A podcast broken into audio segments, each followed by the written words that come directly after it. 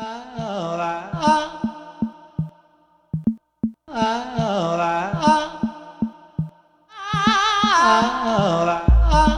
gaan we beginnen. Take it away.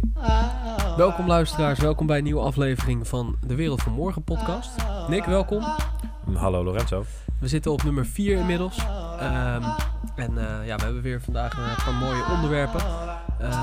Het is een special over wearables. We gaan eigenlijk een beetje filosoferen over de draagbare technologie. Ja, precies. Draagbaar. Of dat op je pols, in je zak of onder de huid is. Of om je lijf. Of om je lijf, inderdaad. Daarnaast hebben we nog wat dingetjes die we willen herhalen. Het is natuurlijk een maandelijkse podcast, maar we hebben al wat meer specials gedaan. De normale podcast, eerste van de maand. Precies, de normale podcast is de eerste van de maand.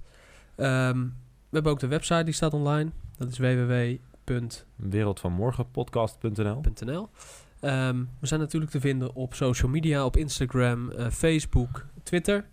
Zoek gewoon op de Wereld van Morgen podcast en het zal helemaal goed komen. En je vindt ons en natuurlijk ook in iTunes. En vinden jullie het leuk? Laat het ons weten via een van de kanalen. Like de pagina. Als je een review achterlaat met 5 sterren kun je dat doen op iTunes. Ja. 4 sterren of minder, stuur even een mailtje. Ja, precies. Ja. Oké. Nou ja, Nick, wil je jezelf nog even voorstellen?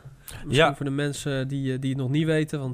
Nog nooit eerder een podcast van ons hebben geluisterd. Nou, wij zijn samen deze podcast begonnen begin dit jaar, op 1 januari.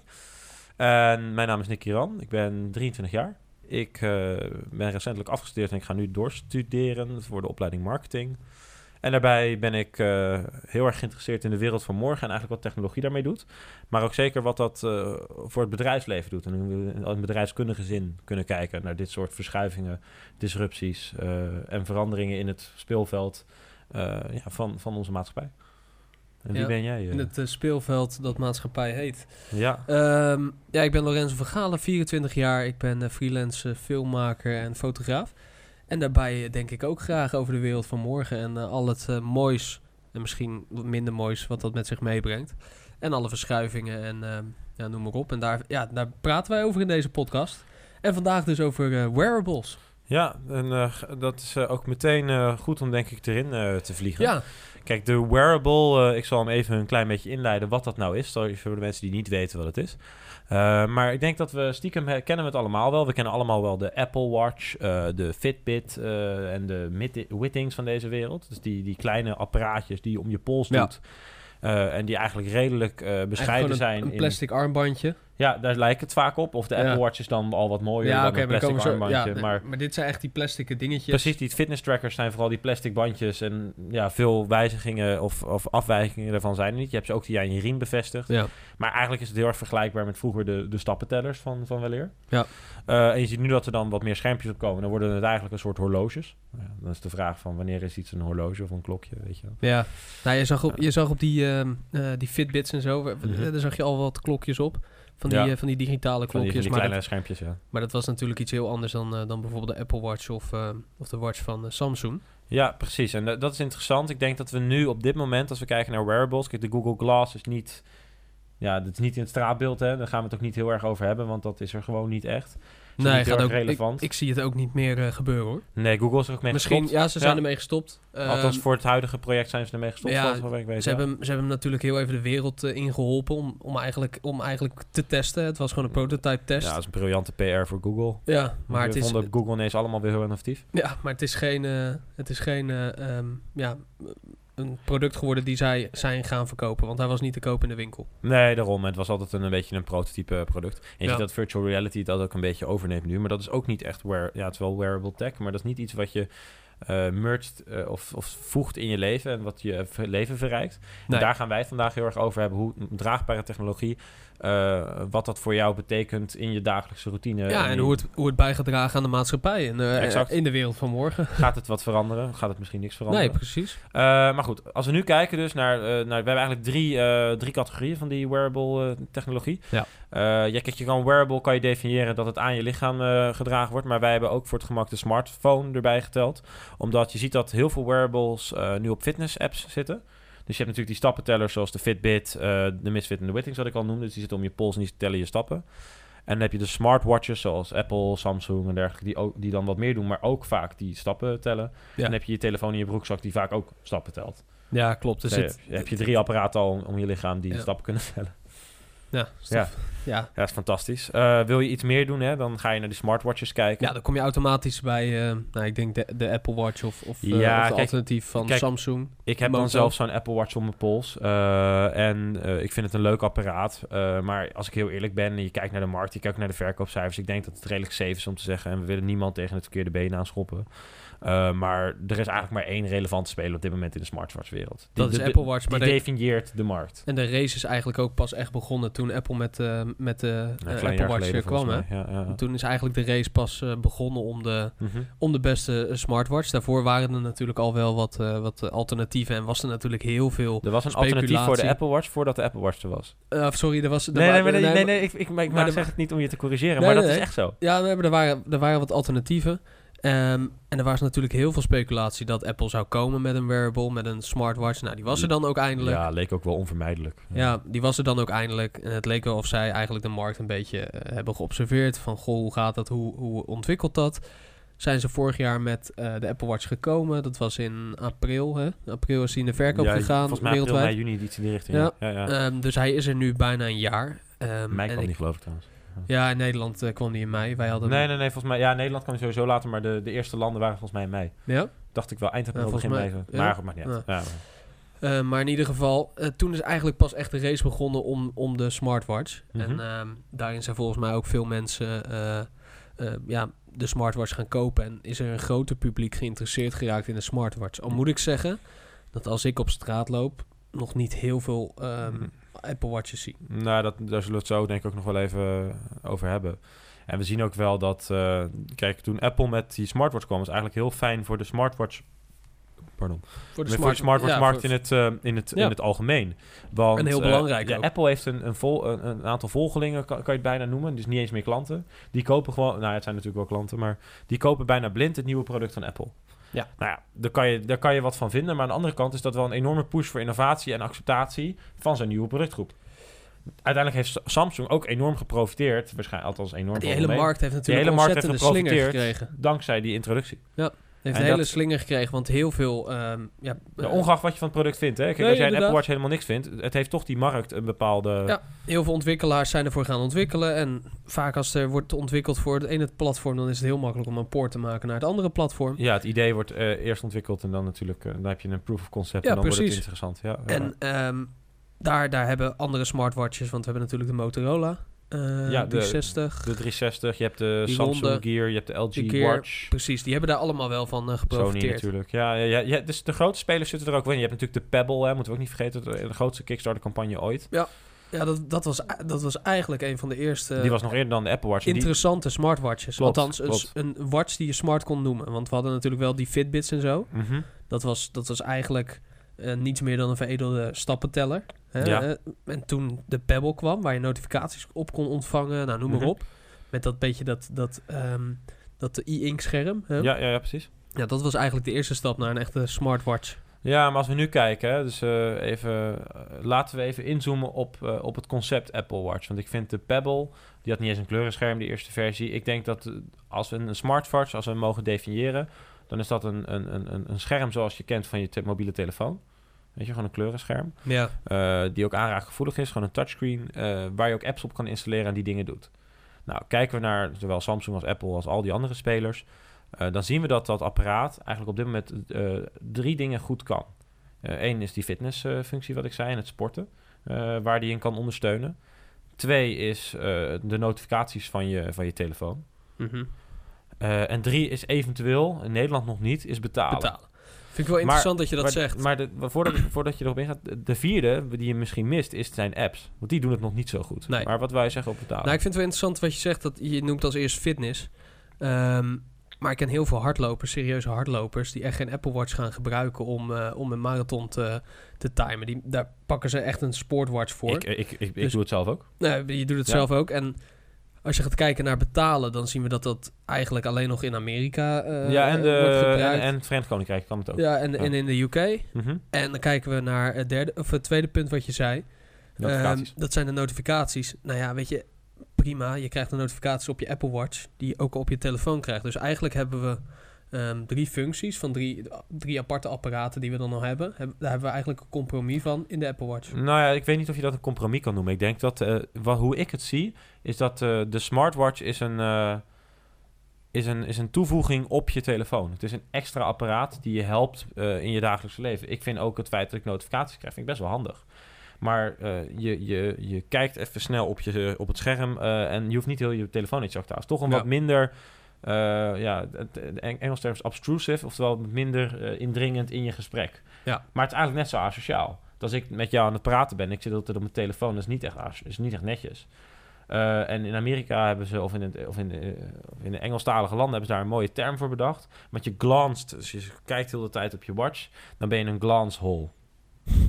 Nou, vond ik wel een mooie term, maar het is wel waar. Ja. Je krijgt er steeds meer in het beeld. Maar als we kijken, hè, dus even naar die hele markt hè, van de stappentellers en dergelijke, dus die Fitbits ook, hebben we een stukje quote van Wired, het bekende tijdschrift. En die zeggen dat veel mensen van de eerste batch van wearables vonden dat die dingen tekort kwamen. Dus hebben we het over de Fitbits en dergelijke. Ja, hebben we net eigenlijk ook benoemd. Ja, maar dat vond ik wel nog mooi om te zeggen. Veel mensen vonden ze te duur. Ze waren een beetje onhandig, een beetje dik, een beetje groot aan je pols. En ze waren niet heel erg accuraat. Er scheen een 30% return rate te zijn. Dus oftewel 30% van de verkochte producten werd teruggebracht. En heel veel mensen stopten na 6 maanden die producten te gebruiken. En dan vraag ik me af, de reden dat ik dit zeg is niet omdat we weer terug moeten gaan naar het eerste onderwerp. Denk jij dat de mensen die in april, mei vorig jaar die Apple Watch hebben gekocht hem nog allemaal dragen? Nee. Dat die niet gewoon in een la ligt? Dat kan ik uit eigen ervaring zeggen. Want ik was denk ik een van de eerste in Nederland die hem had. Ja, jij was sowieso, ja. Volgens mij. En, sowieso in de eerste batch. Ja, klopt. En ik heb hem een maandje gedragen. En natuurlijk is het prachtig omdat het nieuw is. En noem maar op. Maar ik miste... En dat is heel cliché om te zeggen, een killer app. Maar ja, wat is een killer app? Maar ik miste... Nou, bij mijn definitie is een killer app iets waardoor als jij naar de deur uitloopt, dat je denkt, jeetje, ik ben hem vergeten, nee, ik moet terug.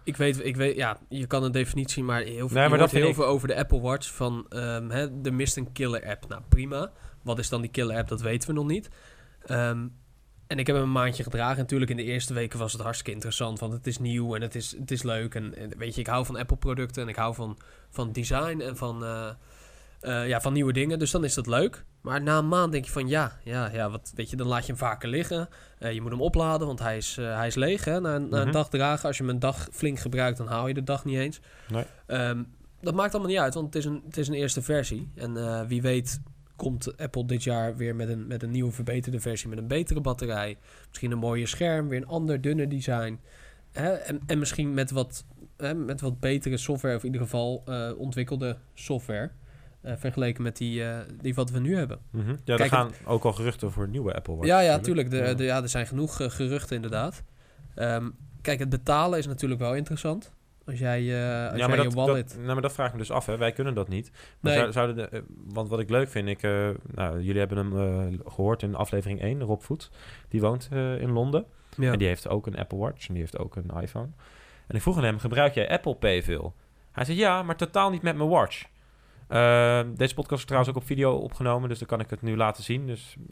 Maar ik zal het ook uitleggen voor de luisteraar. Wat er gebeurt als je met je Apple Watch wil betalen, dan moet je dus sowieso je mouw van je jas naar beneden doen. En als die onder je overhemd zit, nou, een man zal herkennen, dat is best lastig. Het is nu koud, dus je hebt ook handschoenen aan en zo. Handschoenen aan, ja. En dan moet je een hele onwennige beweging, want vanaf de bovenkant van je scherm moet je tegen de zijkant van dat pinautomaat aanzetten. Want vaak zit het contactloos betalen aan de linkerzijkant van de pinautomaat. Ja. Nou, dat is natuurlijk... Dus wat doet hij? Hij pakt het iPhone uit zijn zak en hij houdt dat ding er tegen. Nee, we moeten die Apple Watch andersom gaan dragen. Nee. Op je pols, hier. Ja. Dat is een militair. Ja, als een militair, ja. Of de chip moet in het bandje zitten. En dan wordt het bandje gaat het bandje van €500 naar €1500. Nee, maar daar is wel... Het is grappig dat je dat zegt, want dat is wel even een leuk onderwerp. Er zijn natuurlijk heel veel geruchten geweest dat er wat met die chip moet gebeuren in dat bandje. Want waarvoor gaat die betaalchip niet in dat bandje zitten? Het is toch veel logischer om zo bij het apparaat te staan... Ja, waarom dan inderdaad zo... Of ja, dat hoe je hem draagt. Want sommige mensen hebben hem rechts, sommige mensen hebben hem links. En je zou denken, een NFC-chip kost niks. Weet je, nee. RFID zit al in een pak cornflakes bij wijze van spreken. Ja, ja, maar dat zit ook in je pasje nu, je bankpasje. Ja, dat pasje kost helemaal niks. Dat, nee. En daar is het ook mee mogelijk. Dus, en dat is er ook nog niet. Dat is wel jammer. Ja, dat is zeker jammer. Kijk, ik geloof wel in de... Kijk, ik draag mijn horloge aan mijn linkerpols. Ja. Ik weet niet of dat standaard is, maar volgens mij is dat voor iemand die rechtshandig is sowieso wel, toch? Ja, hij hoort links, maar ja. Hm? Hij hoort links. Oh, hij hoort ook links. Nou, ja, dat weet jij. Je draagt een horloge links. Nou goed, dat doe ik al vanaf jongs af aan. Ja. Maar die apparaten, die hebben natuurlijk dat metertje, of dat lasertje ook aan de linkerkant. Ja. Dus dan zou ik hem eigenlijk, als ik hem aan de rechterkant zou dragen, zou het al een stuk makkelijker zijn om te doen. Ja. Dus dat klopt. Is iets... Kijk, dan kan je zeggen, daar heeft Apple niet over nagedacht. Maar ja, dat is natuurlijk niet waar. Want je kan niet een horloge uitvinden die je ineens rechts gaat dragen. En de pinautomaatmensen die hebben daar waarschijnlijk nooit rekening mee gehouden. Nee. En nee, klopt, is de vraag zijn factoren die staan al vast. Als jij je smartphone beet houdt, dat is best een makkelijk wendbaar apparaat. Volgens mij is de hele bovenkant, in het geval van de iPhone, is de NFC-chip. Ja, dat is natuurlijk easy, super easy. Ja. En ook het inchecken in het OV, hè?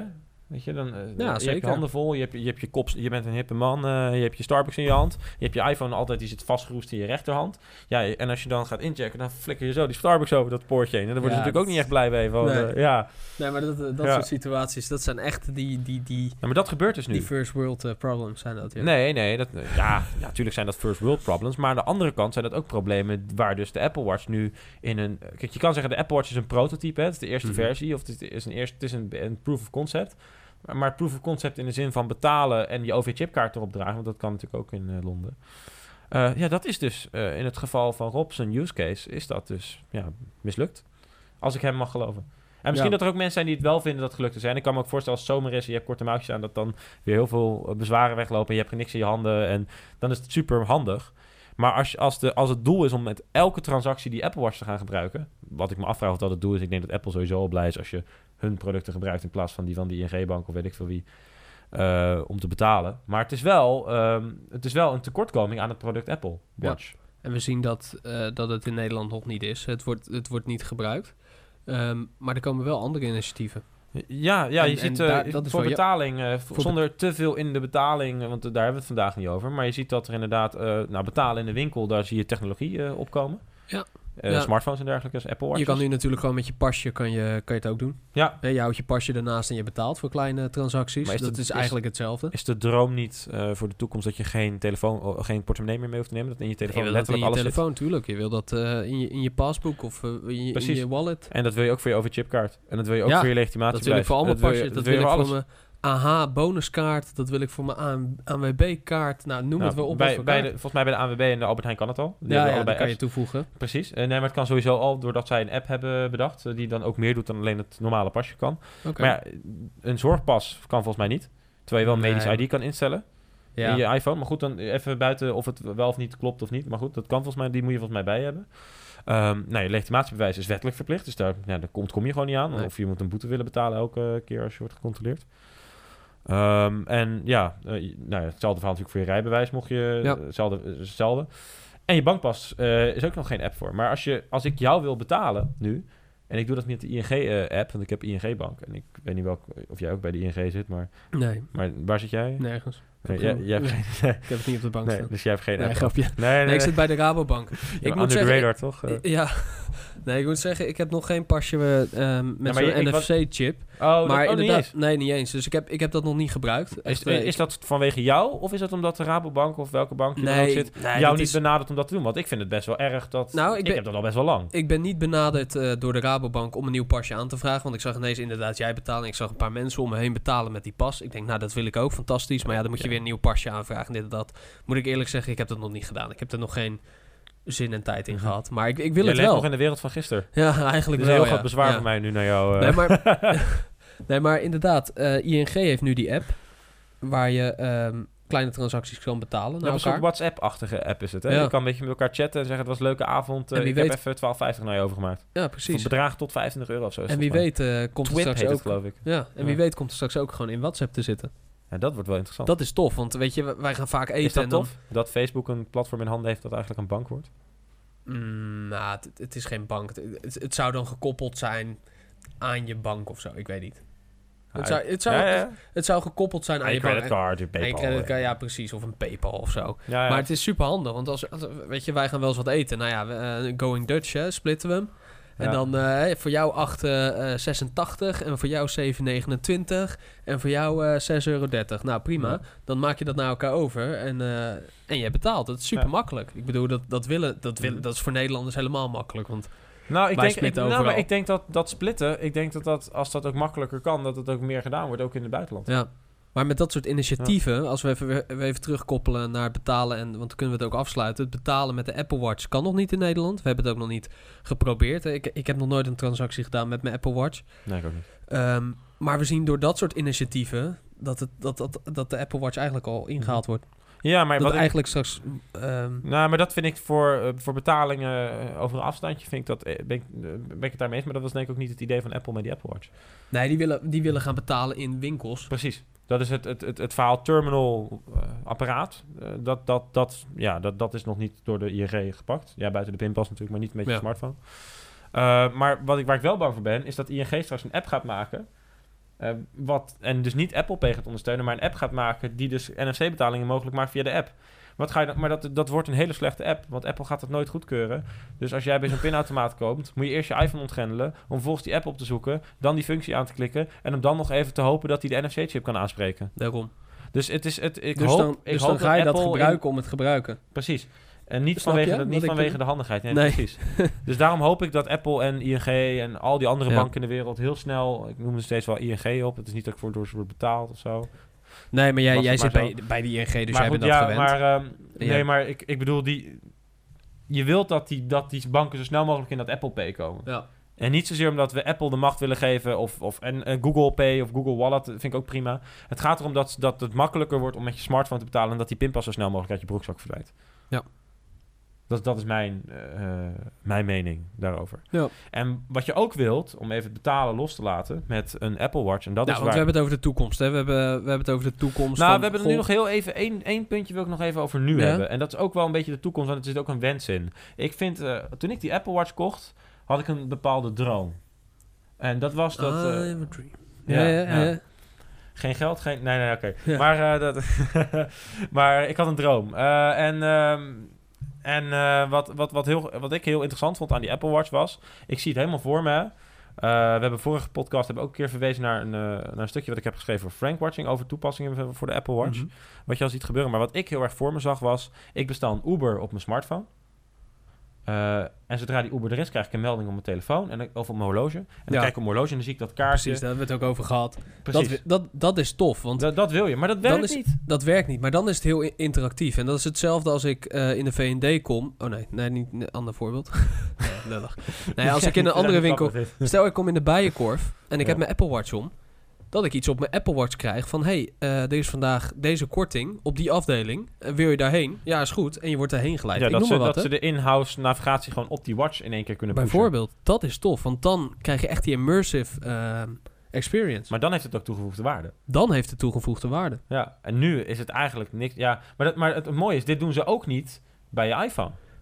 Terwijl dat echt al 4-5 jaar kan. Weet je waarom ik denk dat dit vooral interessant is? Omdat met je iPhone kan je heel makkelijk navigeren. Je kan heel makkelijk een app openen en toch iets opzoeken, et cetera, et cetera. En we zijn het gewend te doen. Zo. En bij die Apple Watch willen we dat allemaal automatisch gaat. Omdat om dat kleine schermpje gaan zitten tikken. En het is een nieuw apparaat, dus hebben we zoiets van... dan kan het ook op een nieuwe manier.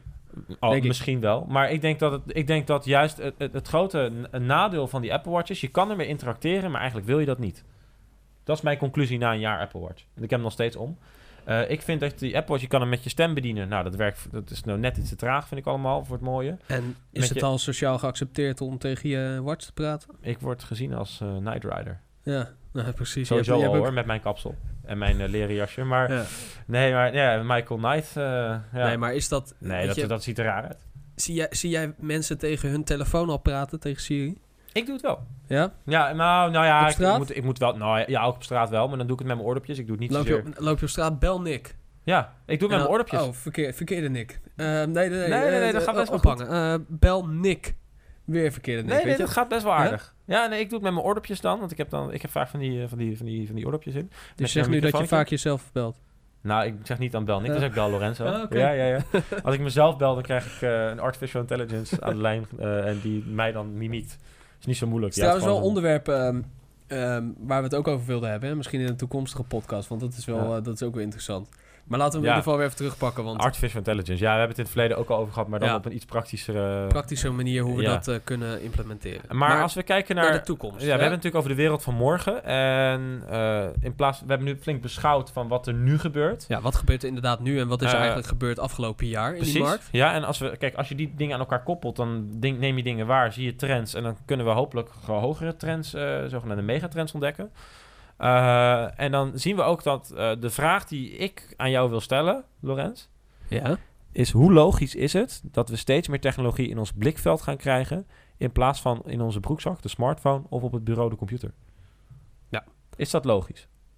Dat is logisch. Dat is natuurlijk ook al gebeurd met het cashgeld en de pinpas. Leg uit. Nou ja, kijk, toen de pinpas... geïntroduceerd werd, toen had iedereen zo van... wat is dat digitaal geld? We hebben niks meer fysieks. Nou, dat heeft mijn vader nog steeds. Ja, inderdaad. Wat oudere generatie heeft dat nog. Ja. Vandaag de dag weten wij niet beter. Als ik naar mezelf kijk... Ik pin altijd. Ja, ik heb bijna nooit cashgeld bij me. Ja, misschien een 5, tientje, maar nooit... €100 of €150. Ik pin altijd. Dus zelfs met het kan je steeds vaker pinnen. Het kan ook overal. Het is makkelijk. Weet je, en dat is een voorbeeld uit het verleden. Als we dan kijken naar de toekomst, dan kan je de wearable op een paar pijlers zetten waar het interessant kan gaan worden. Dus in de retail. Eens. Dat is vooral privé, hè? Dus voor jou privé. Ja. In de retail. In de communicatie. Dus onderling inderdaad. Ja, Apple stuurt hartslagen naar elkaar. Nou, ik weet niet hoe vaak heb jij dat gedaan? Nou ja. In het begin een paar keer, maar daarna... Dat was een gimmick natuurlijk en zag er hartstikke leuk uit op die video. Ja. En blablabla. Maar het deed niks. Nee, ik vond het wel grappig dat er persiflerende filmpjes online kwamen. Dat er jongetjes waren die naar een meisje stuurden, stuur je hartslag in, zodat ze dan daar opgewonden van werden. Ja. Het allerbelangrijkste is een medische toepassing voor de wearables. Wellicht. Die we nu nog niet heel erg goed zien, maar daar komen we zo even op. Ja, laten we zo even terugkomen. En andere handige toepassingen, bijvoorbeeld inklokken op het werk. Ja, precies. Dat soort... Weet je, dat zijn wat ja, laten we zo even inzoomen op een aantal van die dingen. Van die punten die we opnoemen. Maar ik vind inderdaad, als je kijkt naar het werk, dan zou je kunnen zeggen, we kunnen inklokken. Maar dan heb je natuurlijk wel een groot probleem.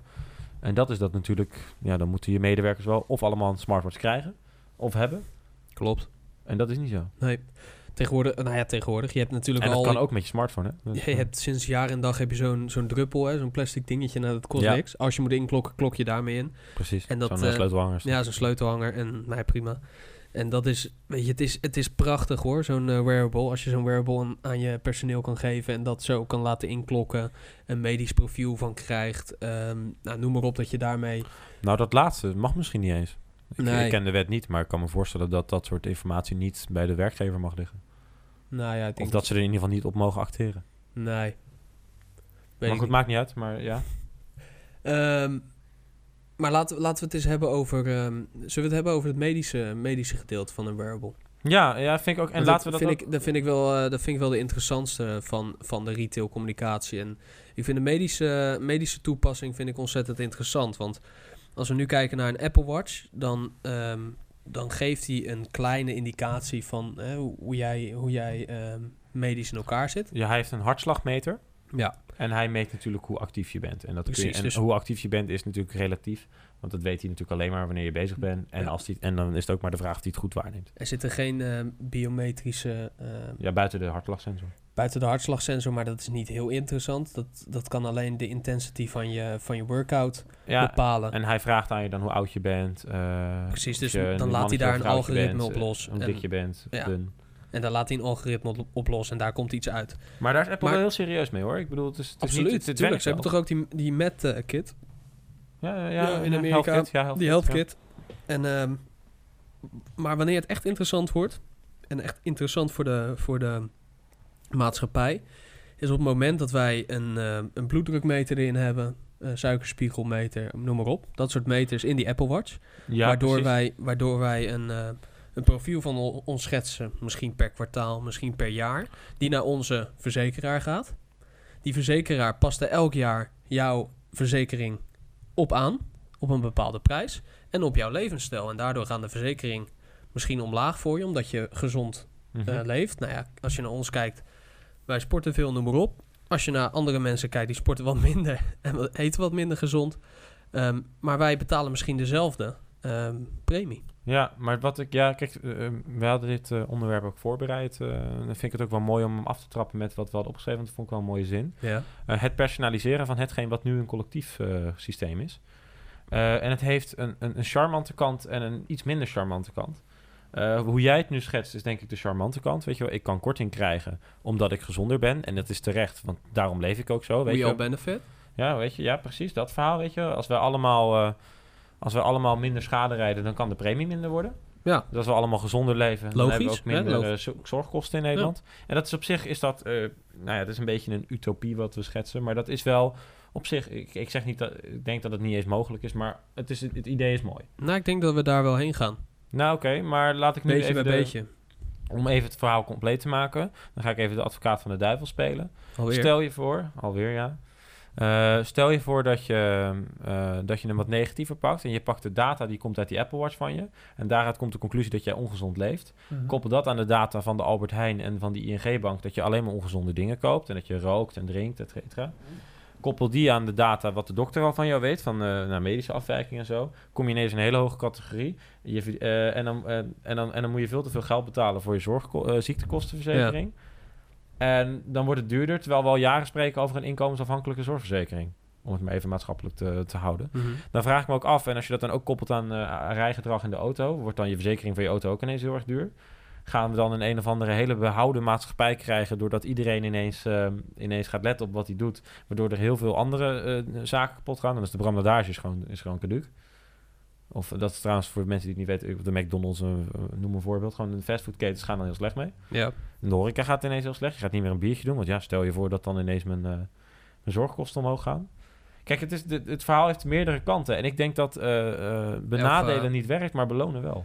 Nee, inderdaad. Kijk, elk verhaal heeft twee waarheden natuurlijk. En natuurlijk, er zijn keerzijdes van de medaille. Hè? Het mag ook niet trouwens, hè, wettelijk gezien. Je mag volgens mij niet als zorgverzekeraar onderscheiden nu. Nou ja, kijk, er is natuurlijk er is een hele grote ophef geweest. Dat was volgens mij eind vorig jaar, was er een straat in Nederland waar twee mensen naast elkaar woonden. De ene betaalde €100, ik zeg maar even wat, ik weet niet of het echt €100 was. €100 voor zijn autoverzekering. De deur ernaast betaalde €120 voor dezelfde categorie auto. Ja, en waarom was dat? Nou, daar was geen reden voor. En daar is toen heel veel ophef over geweest. Mm-hmm. Dat ontzettend verschilt. Terwijl je gewoon naast elkaar woont, in dezelfde straat, mm-hmm, met dezelfde type auto. Maar de een betaalt meer dan de ander. Maar in dezelfde straat vind ik het een ander verhaal. Maar als jij een Vespa-scooter hebt, dan vind ik sowieso logisch dat, omdat dat ding klauwgevoeliger is, natuurlijk, dat je verzekering hoger ligt, mm-hmm, dan bij een Peugeot of iets dergelijks, of wat iets wat minder snel gejat wordt. En als je in de stad woont, dan kan ik me helemaal voorstellen dat daar nog wat bij komt. Ja, tuurlijk, dat zijn factoren. Mm-hmm. Alleen dit waren letterlijk buren van elkaar. Ja, nou ja, goed, kijk, als je het even... Ja, maar dat soort dingen zijn natuurlijk wel raar. En ik denk dat als je het op de zorg pakt en je zegt van, we gaan wel een persoonlijke versie maken van ziektekostenverzekering. Ja. Ik ga bijvoorbeeld zoveel keer per week naar de sportschool en ik eet gezond. Of nou, dat laatste dus weten ze dan misschien. Maar stel, ze geeft mij een wearable. Ja. En ik ga elke keer als ik ga sporten, laat ik dat zien. Dat ze op die manier weten dat ik ook daadwerkelijk ben gaan sporten en dat ik niet alleen naar binnen ben gelopen. En ze zeggen, nou, als jij dat dus heel vaak doet, krijg je van ons 50% terug op de kosten van je sportschool bijvoorbeeld. Ja.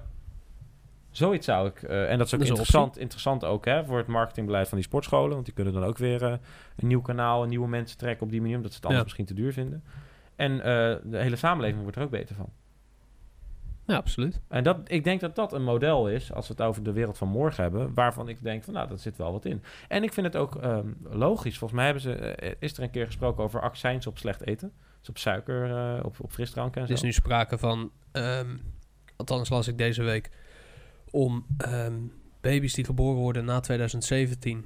te verbieden van roken. Dus die niet meer mogen roken. Ja, toen zeiden ze op tv, we willen bij ongeboren kinderen roken verbieden. Dat vond ik wel een beetje... was een beetje fout. Een beetje, ja, pijnlijk. Nou, vond ik niet. Nee, de beste man van de club die dat vond, die versprak zich. En die zei, ongeboren kinderen mogen niet meer roken. Vanaf de dag zitten. Oké, ja. Ja, nou ja. Ja, maar je snapt wat erachter zit. Maar ja. Ik denk, op het moment dat er in een wearable, een Apple Watch of wat voor wearable dan ook, Ja, of een medische check-up, hè? Weet je, het hoeft niet per se... Kijk, we hebben het nu over wearables, maar volgens mij kan een dokter zien of je rookt. Ja, tuurlijk. Toch? Zeker. Ja. Nee, maar als we het hebben nu over de wearables... Als daar die meters in komen waarop jij je, jouw levensstijl en jouw levensverwachting kan verlengen... of ja, in ieder geval je kan gezonder gaan leven... en dat kan jou daarbij coachen, door wat voor app of wat voor middel dan ook. Ik denk dat het dan zeer interessant wordt voor heel veel mensen met aandoeningen. Bijvoorbeeld met een hoge bloeddruk, met dit, dat, bla, bla, bla. Mm-hmm. Ja, ik snap wat je zegt. En ik denk ook dat sowieso werkt technologie daar ook wel voor. Weet je? Ja. Herinneren of moet je medicijnen in te nemen. Ja, tuurlijk. Dat is er ook. En dat soort toepassingen. En dat kan ook via je wearable en dergelijke. Maar ook als jij aan het afvallen bent. Hè? Bijvoorbeeld, je hoeft niet allemaal medische aandoening te hebben. Als jij gewoon wat kilootjes kwijt wil... Dan is natuurlijk zo'n Apple Watch die om het uur zegt dat je moet gaan staan, even gaan rondlopen en zegt van, hé, luister nou eens, luie hond, jij moet nog 8000 calorieën verbranden vandaag. Nou, dat is een beetje veel. 800 calorieën verbranden vandaag. Ja, maar dat doet die Apple Watch al. En nou ja. Op een gegeven moment had ik, je zet zo'n goal op je Apple Watch van bijvoorbeeld 800 calorieën. En je zit ongeveer dan rond 7 uur 's avonds zit je misschien op 400. Mm-hmm. En dan zegt hij van, je moet nog 400 calorieën, je moet dit doen. Om je goal te gaan halen. Nou ja. Ik deed dat de eerste keer. De tweede keer dacht ik, fuck it. Laat maar. Maar misschien, je had misschien geen doel om iets specifieks op gewicht te behalen. Maar als je dat wel hebt, dan zal het misschien wel heel erg helpen. Ja, maar het begint natuurlijk altijd bij de persoon zelf. Maar als dit het gaat doen, dan leid ik het volgende onderwerp vast in. Stel dit gaat gebeuren. Hè? Dus er komt een medische toepassing. En net in de retail, weet je wel, dat soort dingen. Het wordt echt een immersive het ervaring. Wordt logisch en handig om te gebruiken. Hoe gaan we dan dat apparaat vormgeven? Want het zit nu op onze pols. Ja. En hoe kunnen we dat over laten gaan? Maar ja, dat is goed dat je dat zegt. Want ik vind het wel leuk dat je dat zegt. Want ik weet waar je naartoe wilt. Maar voordat je daar naartoe gaat... wearable tech kan ook gewoon kleding zijn. Nike kan bijvoorbeeld, ik weet niet of ze het al hebben... maar er is een partij, ik ben even de naam kwijt, die dat al doet... kan kleding uitbrengen waarvan die sensoren in zitten. Hartslagsensoren, warmtesensoren, hoe warm je lichaam wordt... transpirantie, dat soort dingen. Nike heeft het al heel lang met zijn schoen natuurlijk... waar je dingen in kan doen. Ja, die bestaan niet meer, dus vervangen door de app. Ja, maar dat bestaat echt al 10 jaar. En Nike is daar natuurlijk mee bezig... maar je kan het ook gewoon op andere manieren doen... en dat hoeft niet eens alleen voor professionele atleten te zijn. Het kan natuurlijk wel... het zal waarschijnlijk daar wel sneller worden opgepakt. Ja. Maar ook slaapanalyse. Dus als jouw wekker, het is dan niet wearable... maar ja, stel dat in jouw matras... stel dat Auping ineens een slim matras maakt. En die gewoon meet van... er wordt heel veel gewoeld. Dus ik moet... als er veel gewoeld wordt...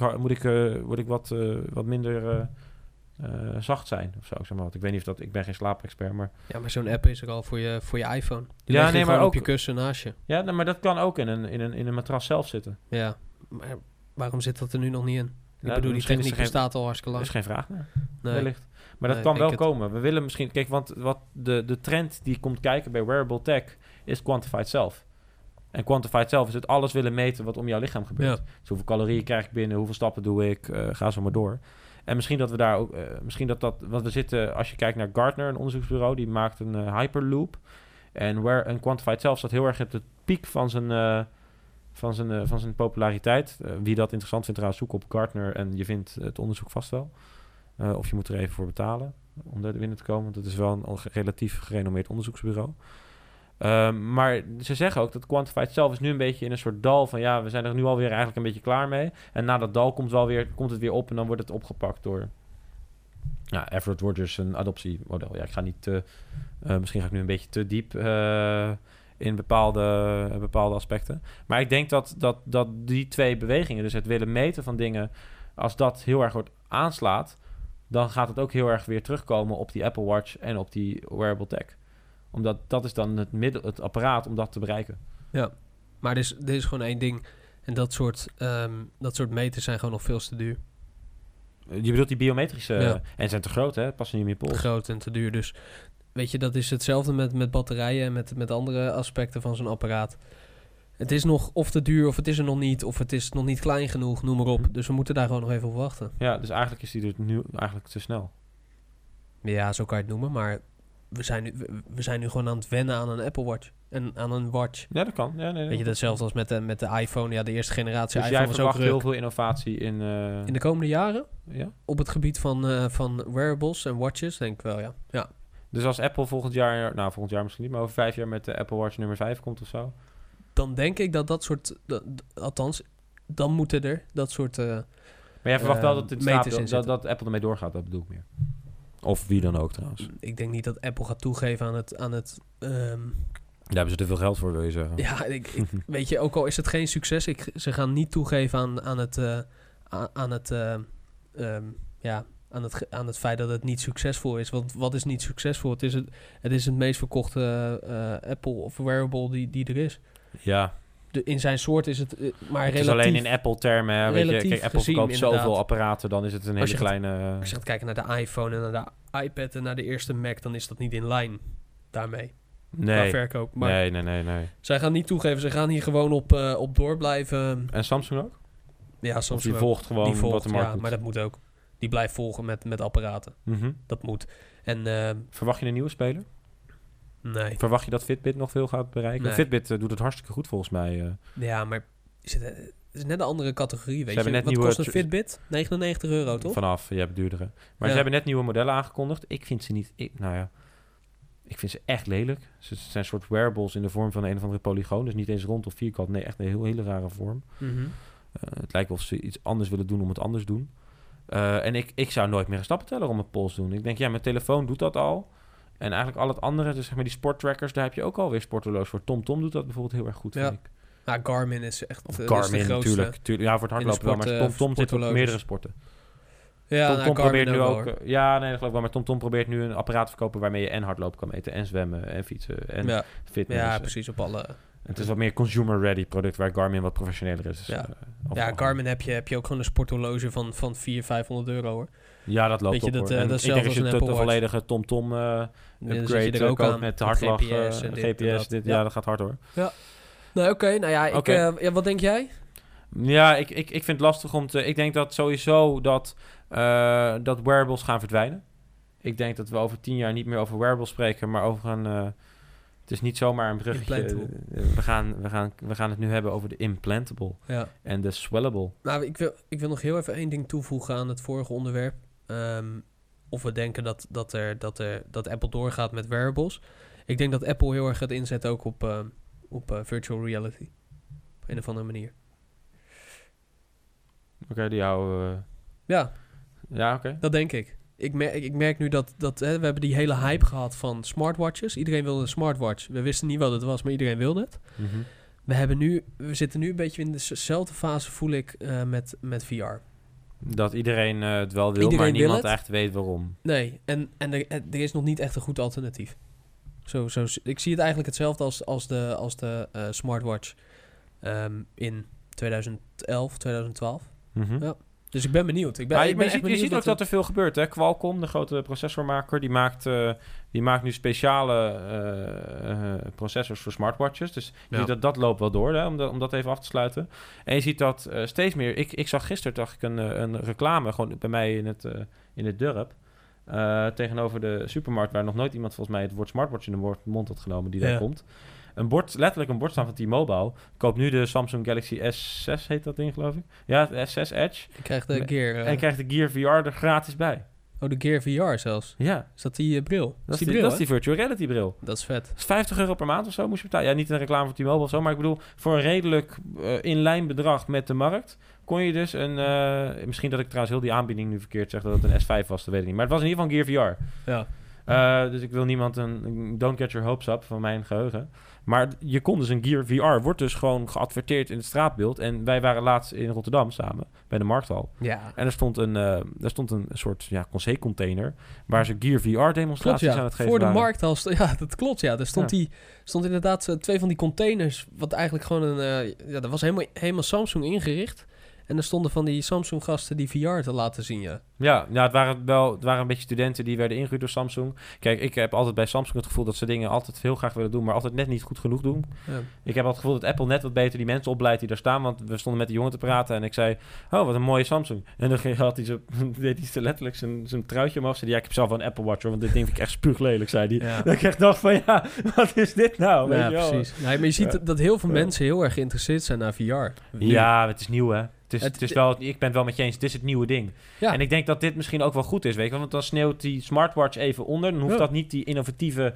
Weet je, we willen allemaal dat het slaagt. En misschien is het ook wel goed dat die VR daar even overheen komt. Precies wat je zegt. We willen allemaal dat dat echt het ding wordt. En dat iedereen dat ding wilt. Want dat is tof. En met we heb ik het over de sector. Hè? Ik bedoel, ik denk dat mijn moeder er niet op zit te wachten. Nee, kijk, als ik naar mezelf kijk. Ik wilde die Apple Watch toen die uitkwam. Ja. En komt er straks een goede VR-bril,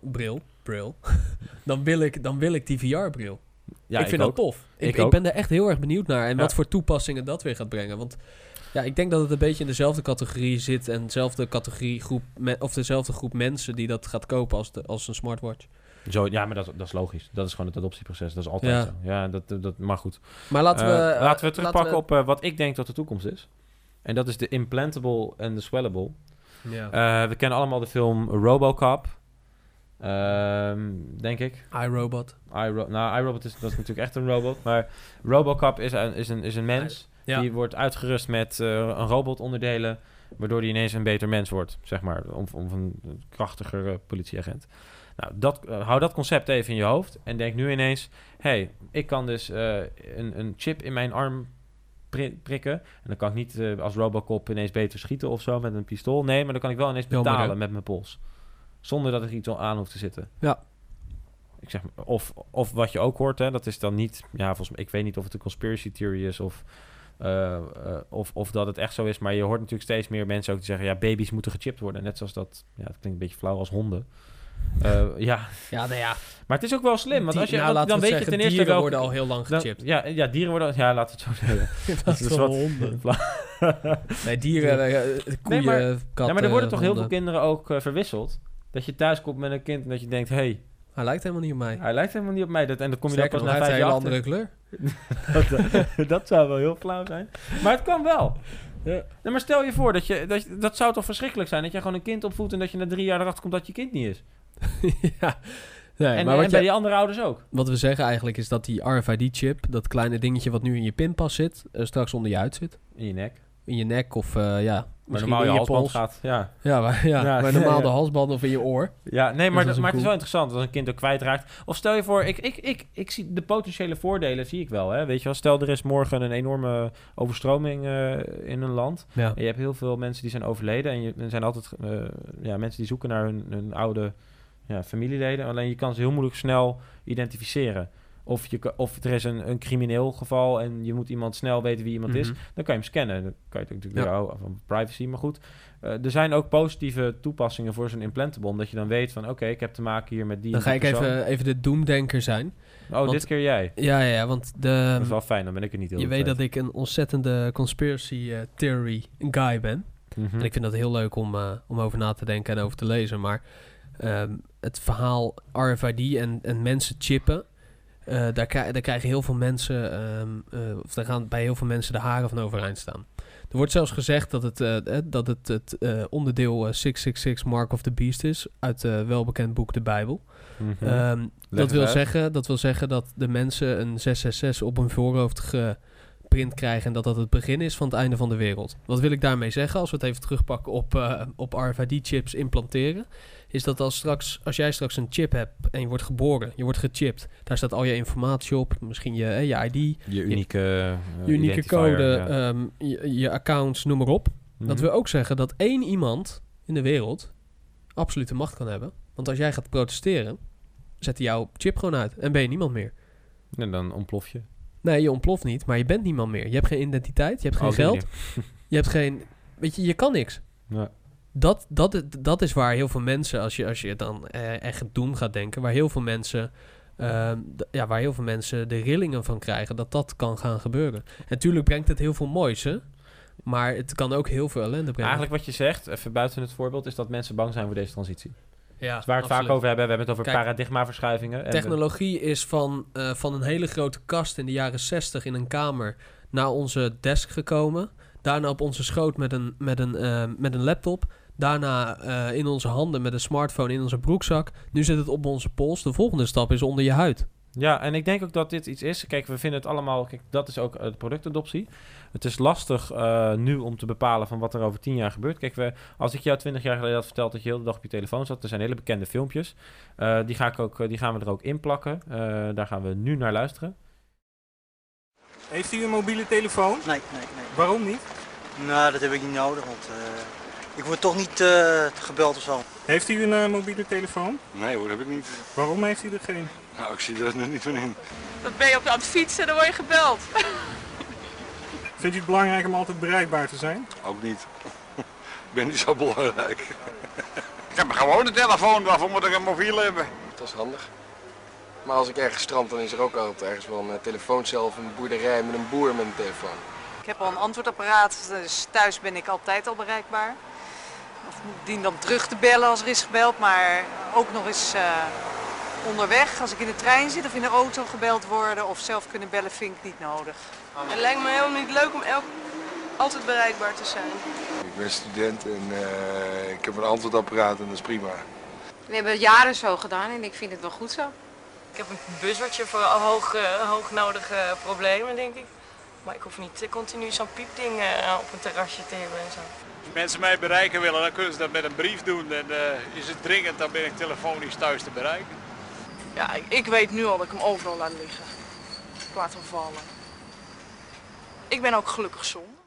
Nou ja, mooi fragment natuurlijk. Ja, maar dit is dus echt, dit was zo. En ik denk dat we dit soort voorbeelden, als we nu mensen dit soort vragen gaan stellen en we kijken terug op 10 jaar geleden, dan zou je dat ook doen. En ik heb ook een mooi voorbeeld gevonden, toevallig. Heel toevallig. Eigenlijk had jij hem aangedragen van 6, 7 jaar geleden. Ja. En dat was de Baja Beach Club in Rotterdam. Een uitgaansgelegenheid van destijds.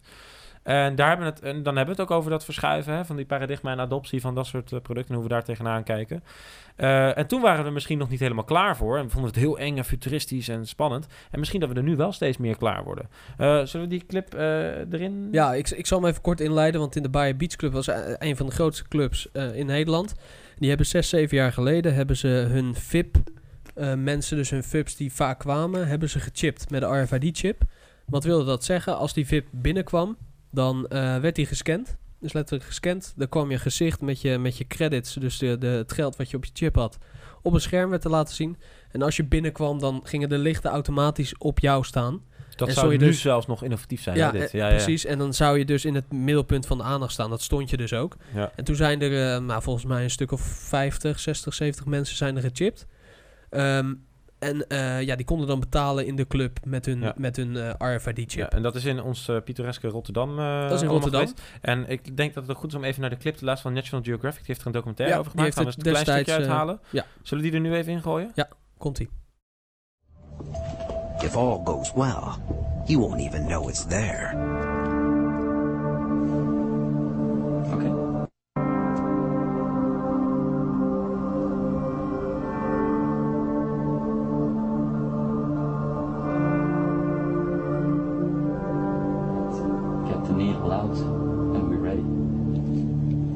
The procedure is over in seconds. And now it's time to party.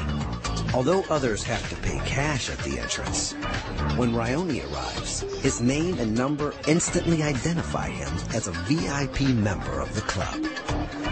He makes his way to the VIP deck and uses his implant to buy a drink.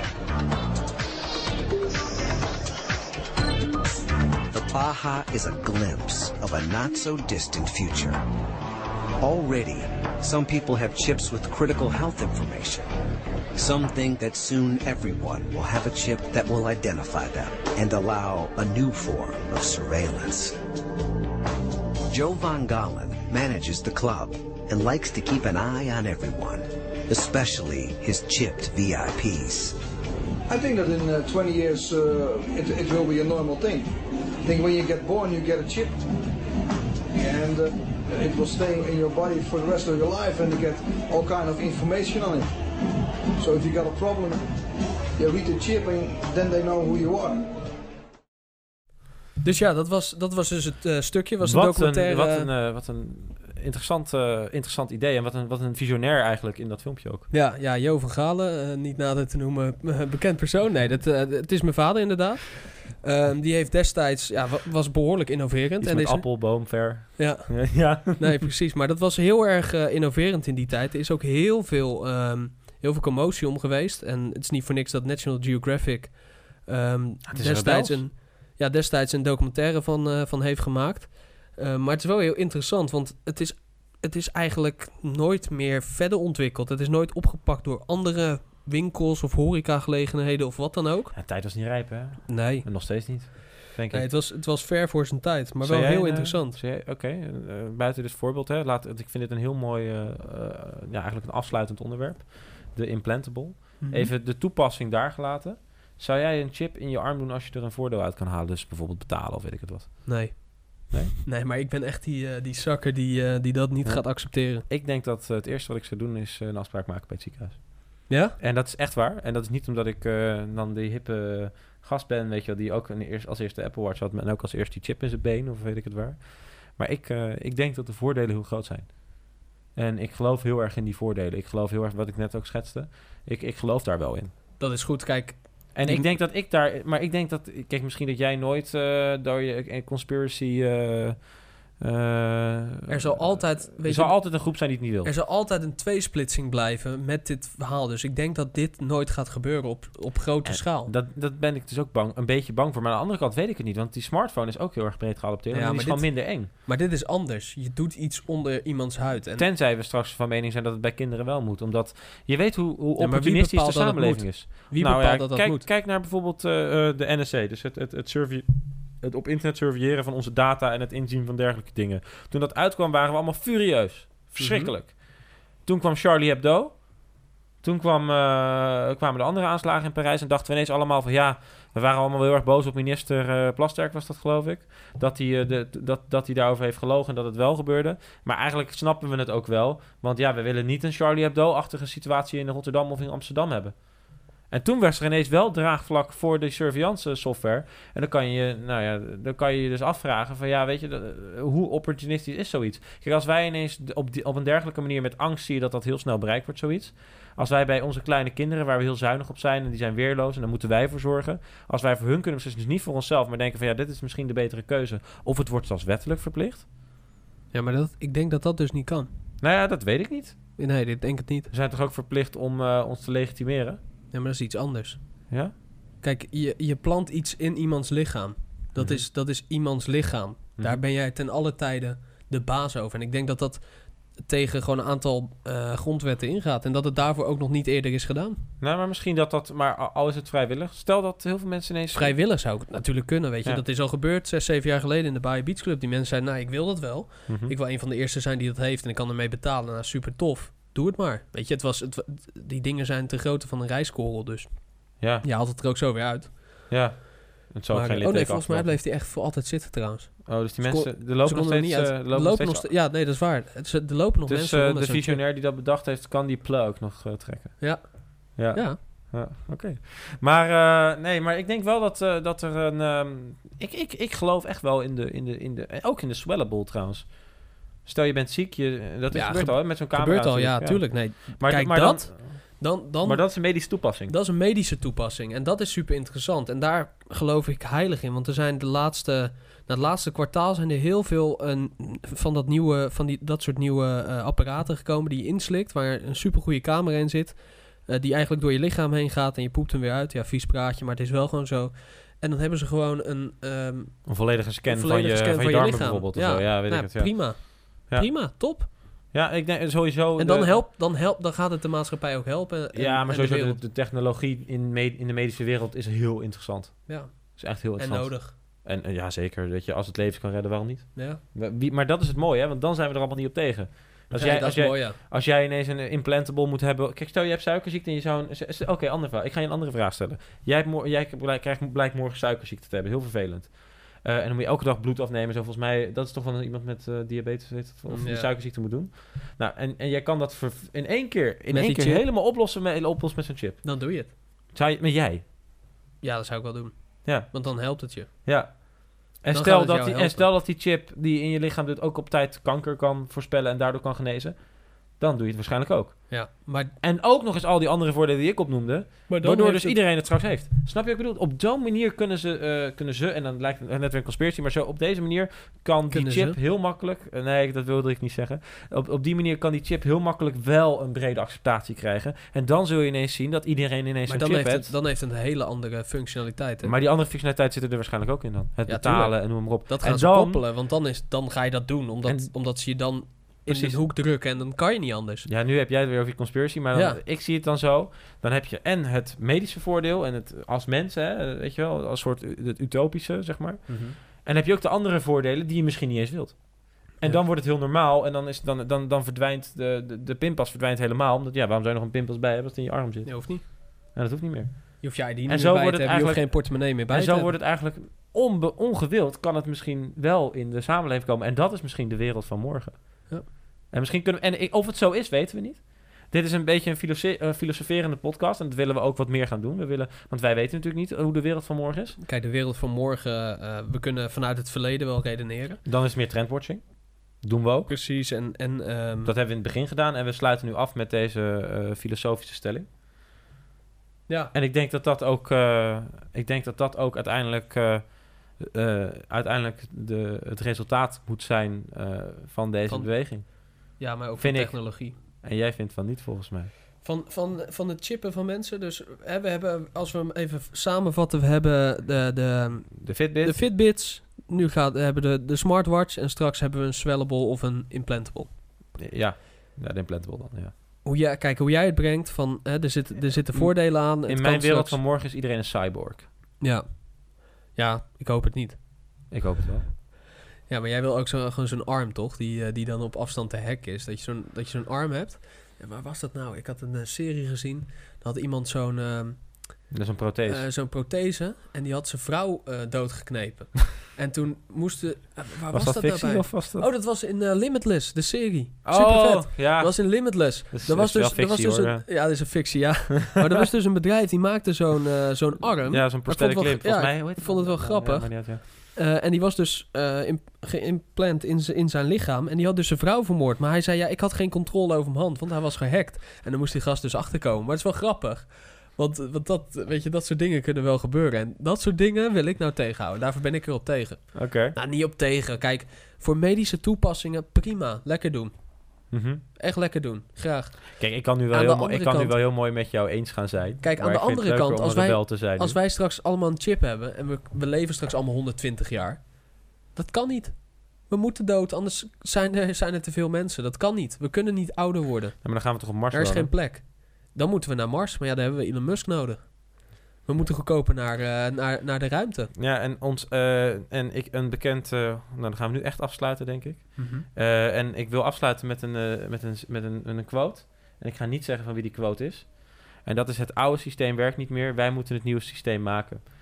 De old world heeft gefaald. En wij moeten het nu op gaan lossen met z'n allen. En dat is misschien de eerste stap naar wel... Gisteren hebben we ook een mooie gehoord, hè?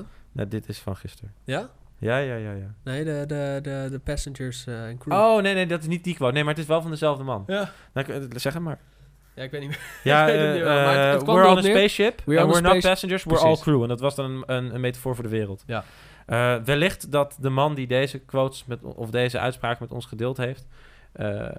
te gast is in een volgende podcast. Weet nog niet wanneer. Nee. Want we zijn gisteren bij de opnames van College Tour geweest. Ja, nu heb je het weggegeven. Kan ik het gelijk? Ik word net gelijk. Ja, zeggen. Nee, gaan we ook zeggen. Ja. Is toch leuk? Daan Roosegaarde. Ja, Daan Roosegaarde. Zij heeft wel flinke fonkelende ogen en trots, hoor. Moet ja, absoluut. De man in Nederland die nadenkt over de wereld van morgen. En misschien wel een van de mensen, belangrijkste mensen. Wellicht een pionier voor de wereld van morgen. In de wereld, misschien wel. Kijk, we gaan binnenkort... we hebben een toezegging gehad van Daan. Ja. Dus we gaan binnenkort we gaan binnenkort met Daan zitten. En weet nog niet wanneer. En dan gaan we het over de visie van morgen hebben van Daan in dit geval. En hoe dat ook kan. Hoe misschien dat wel leuk kan. Als mensen vragen hebben of ideeën. Ja, precies. Als je ideeën hebt over... Ja, contact ons even. Wereldvanmorgenpodcast.nl. Ja. Dan willen we op deze wijze ook nog Rob Voets bedanken... voor het maken van onze website samen met Wesley van der Stel voor development. Dus Rob Voets voor design en Wesley voor development. Ja. En de muziek die je nu hoort is van... Moby. Dus ook bedankt.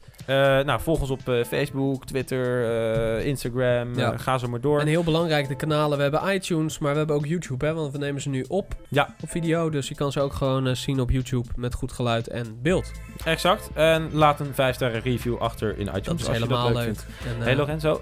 Ja, ik wil nogmaals zeggen, mensen, als jullie vragen hebben voor Daan, stuur ze alsjeblieft. Want dan kunnen we dat verzamelen. En dan hebben we straks gewoon hele mooie invalshoeken waar we het met hem over kunnen hebben. Lorenzo? Ja? De volgende keer als ik jou zie, is het weer in de wereld van morgen. Zeker. Bedankt, Nick. Hey, de mazzel. Yo, hi.